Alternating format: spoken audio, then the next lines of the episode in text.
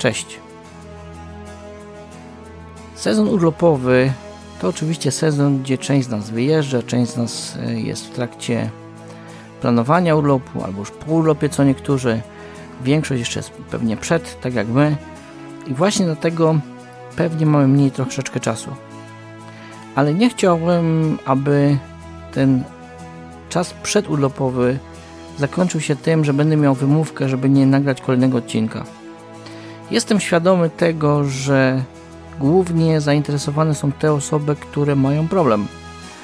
Zainteresowane pewnie są te osoby, które e, rozumieją o czym mówimy, czyli są w trakcie, nazwijmy to, konfliktu w małżeństwie, czy takiego czasu, którym nie jest wesoło i chcieliby coś zmienić, chcieliby, aby coś było ku lepszemu.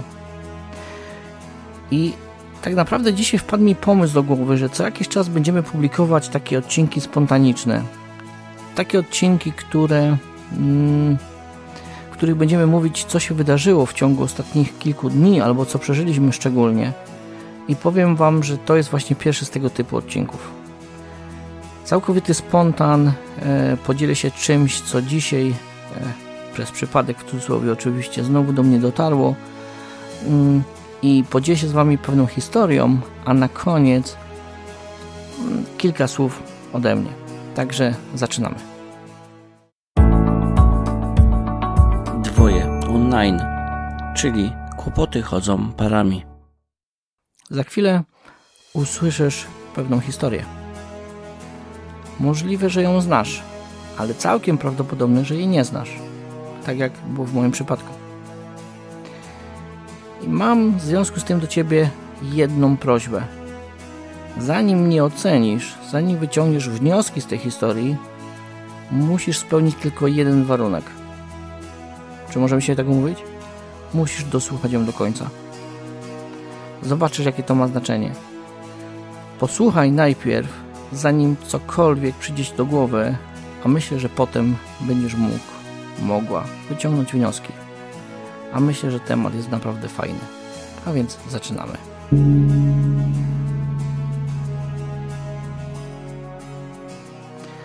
W pewnej klasie w koledżu profesor prowadził lekcję filozofii.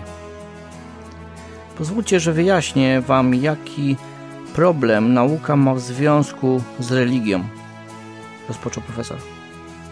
W tym momencie człowiek ten który był ateistą, zrobił pauzę, a następnie poprosił jednego ze swoich nowych uczniów, aby powstał.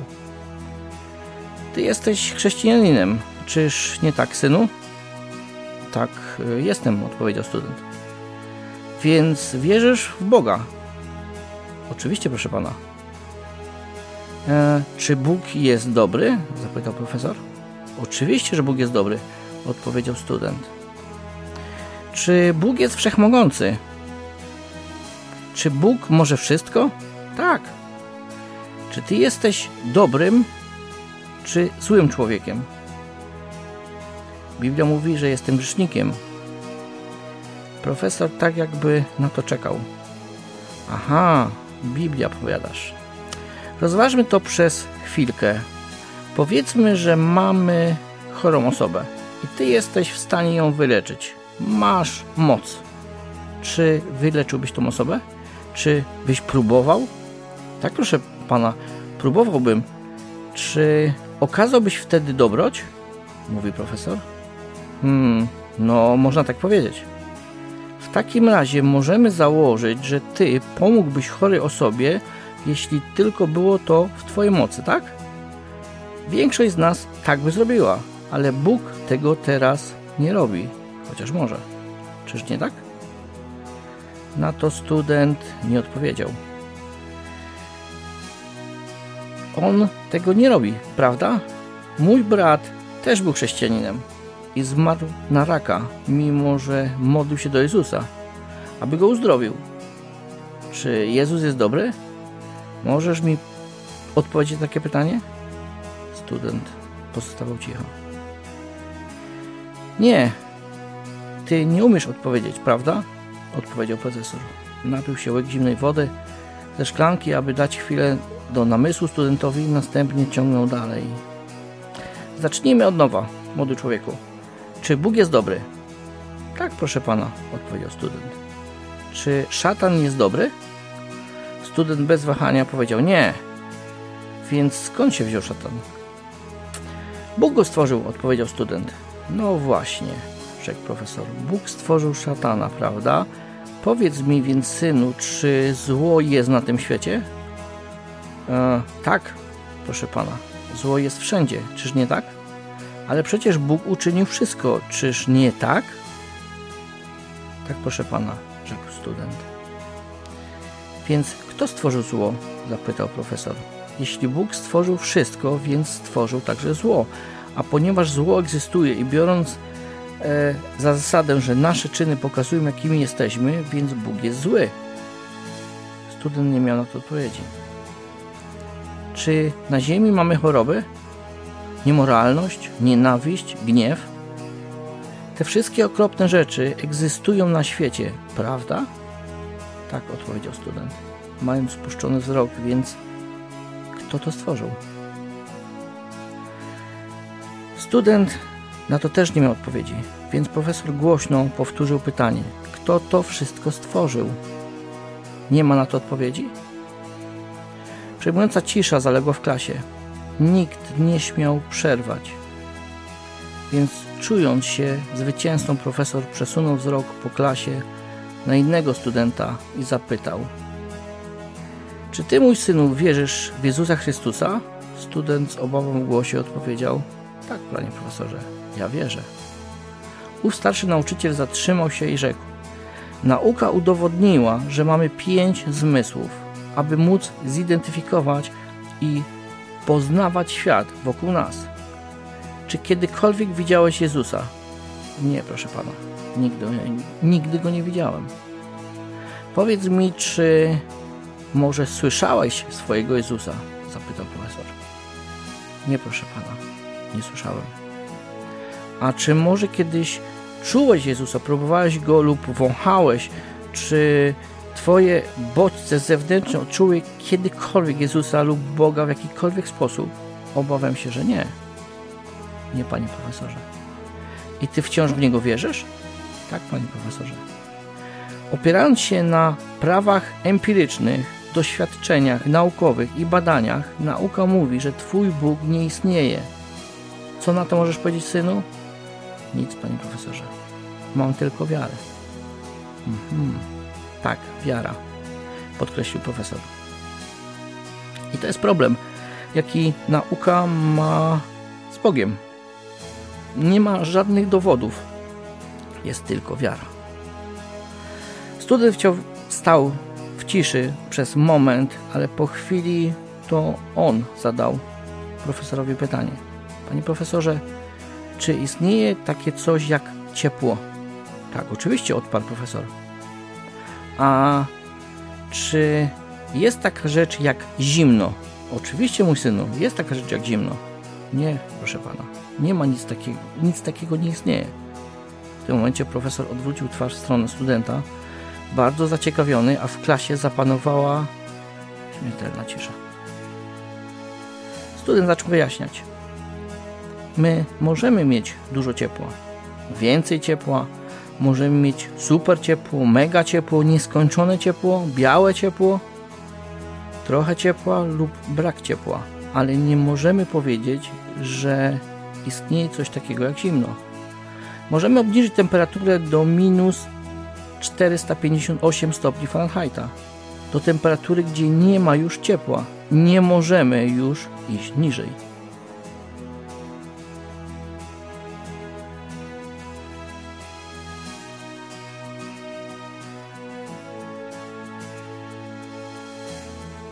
Nie ma więc czegoś takiego jak zimno.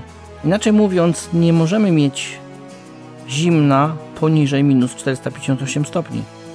Każde ciało lub obiekt w kosmosie podczas badań przekazuje jakąś energię i ciepło jest czymś. To przekazana energia. Absolutne zero to minus 458 stopni Fahrenheita, czyli całkowity brak ciepła. Widzi pan, panie profesorze, zimno jest tylko słowem, którego używamy do określenia braku ciepła. My nie możemy zmierzyć zimna. ciepło możemy mierzyć z powodu tego, że ciepło jest energią. Zimno nie jest przeciwstawieństwem ciepła, tylko jego brakiem. Cisza zapanowała w klasie. Upadek ołówka był jak odgłos młota. A co możemy powiedzieć o ciemności, panie profesorze? Czy istnieje coś takiego jak ciemność? No, oczywiście, powiedział profesor bez zastanowienia. Czy byłaby noc bez ciemności? I znów jest pan w błędzie, odrzekł student. Ciemność nie jest czymś, ale jest brakiem czegoś.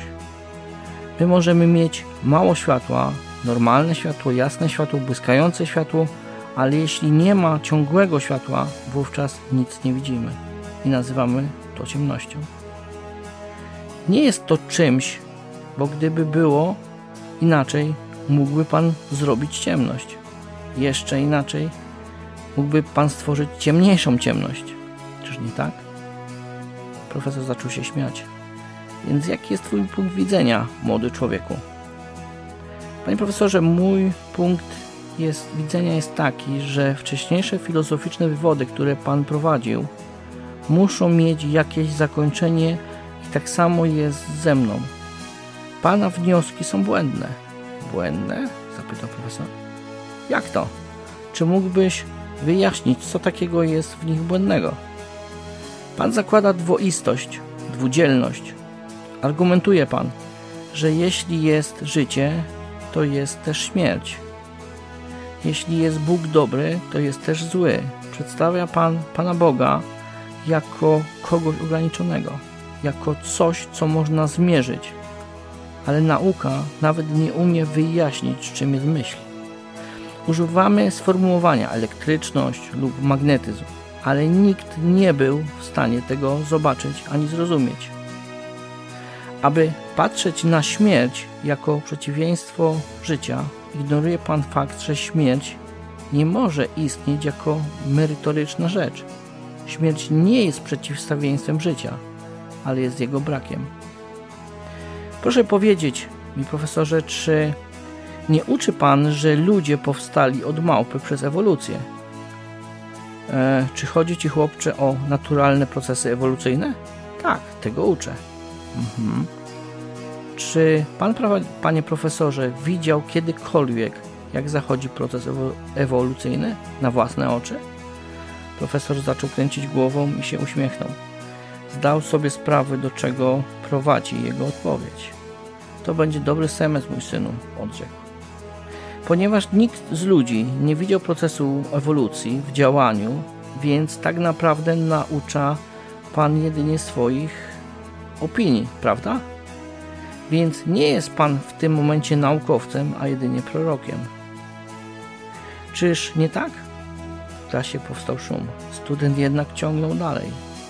Kontynuując temat, który poruszył Pan wcześniej z innym studentem, proszę pozwolić, że podam pewien przykład. Student rozejrzał się po klasie. Czy jest ktoś, kto widział mózg profesora? W klasie niektórzy zaczęli się śmiać. Czy jest ktoś, kto dotykał lub czuł lub mózg profesora? Oczywiście nikt. Więc zgodnie z badaniami empirycznymi, nauką i doświadczeniami wyglądałoby, że profesor nie ma mózgu. Z całym szacunkiem dla Pana. Ale jeśli nauka nie może nam pokazać Pana mózgu, to jak może Pan nauczać, Panie Profesorze? klasie nastąpiła cisza. Profesor zaczął patrzeć groźnie na studenta. Po chwili, która trwała wieczność, profesor powiedział: Myślę, że w tym wypadku wiara wystarczy. Czyli teraz akceptuje pan wiarę. Czy więc jest taka rzecz jak zło? Tak, widzimy je wszędzie. Wojny, przemoc to jest zło. Na to student odpowiedział: Zło nie istnieje. Jest to jedynie brak Boga jest jak ciemność lub zimno, czy słowa, które używają ludzie do opisania braku czegoś. Tak też zło jest słowem opisującym brak dobra, brak obecności Boga. Bóg nie stworzył zła, jest ono rezultatem tego, co się dzieje, gdy brakuje nam miłości do Boga. Jest jak zimno, gdy nie ma ciepła, jest jak ciemność, gdy nie ma światła. Profesor usiadł zdziwiony.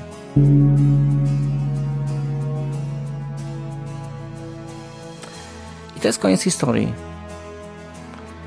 I na zakończenie powiem Ci, kto był tym studentem.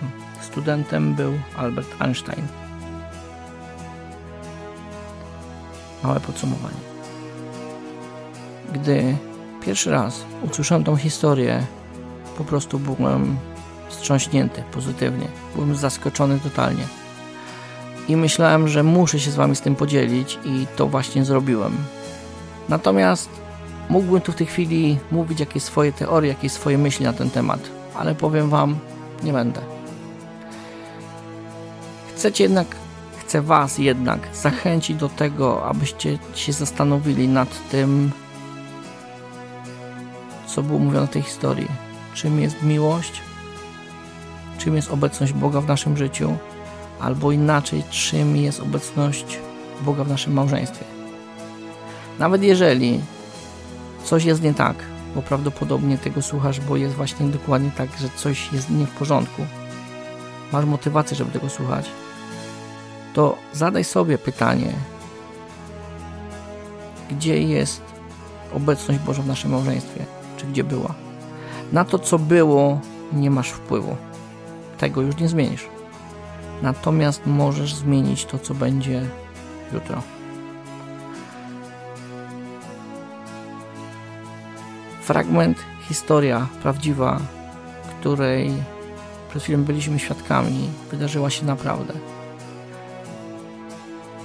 I ta prawda jest realna w moim życiu, z tego bardzo się cieszę. Czy jest Twoim? Nie wiem. Zachęcam Cię do tego, abyś swoje małżeństwo widział z perspektywy Bożej miłości.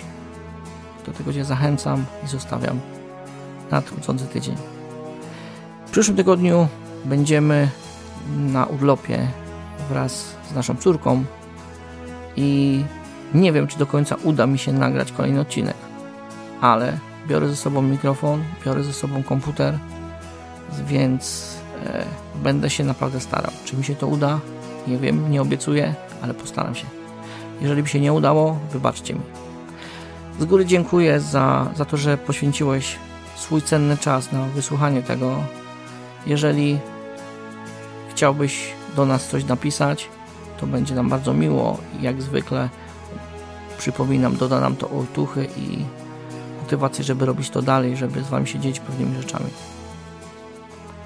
Dziękuję za uwagę i do usłyszenia.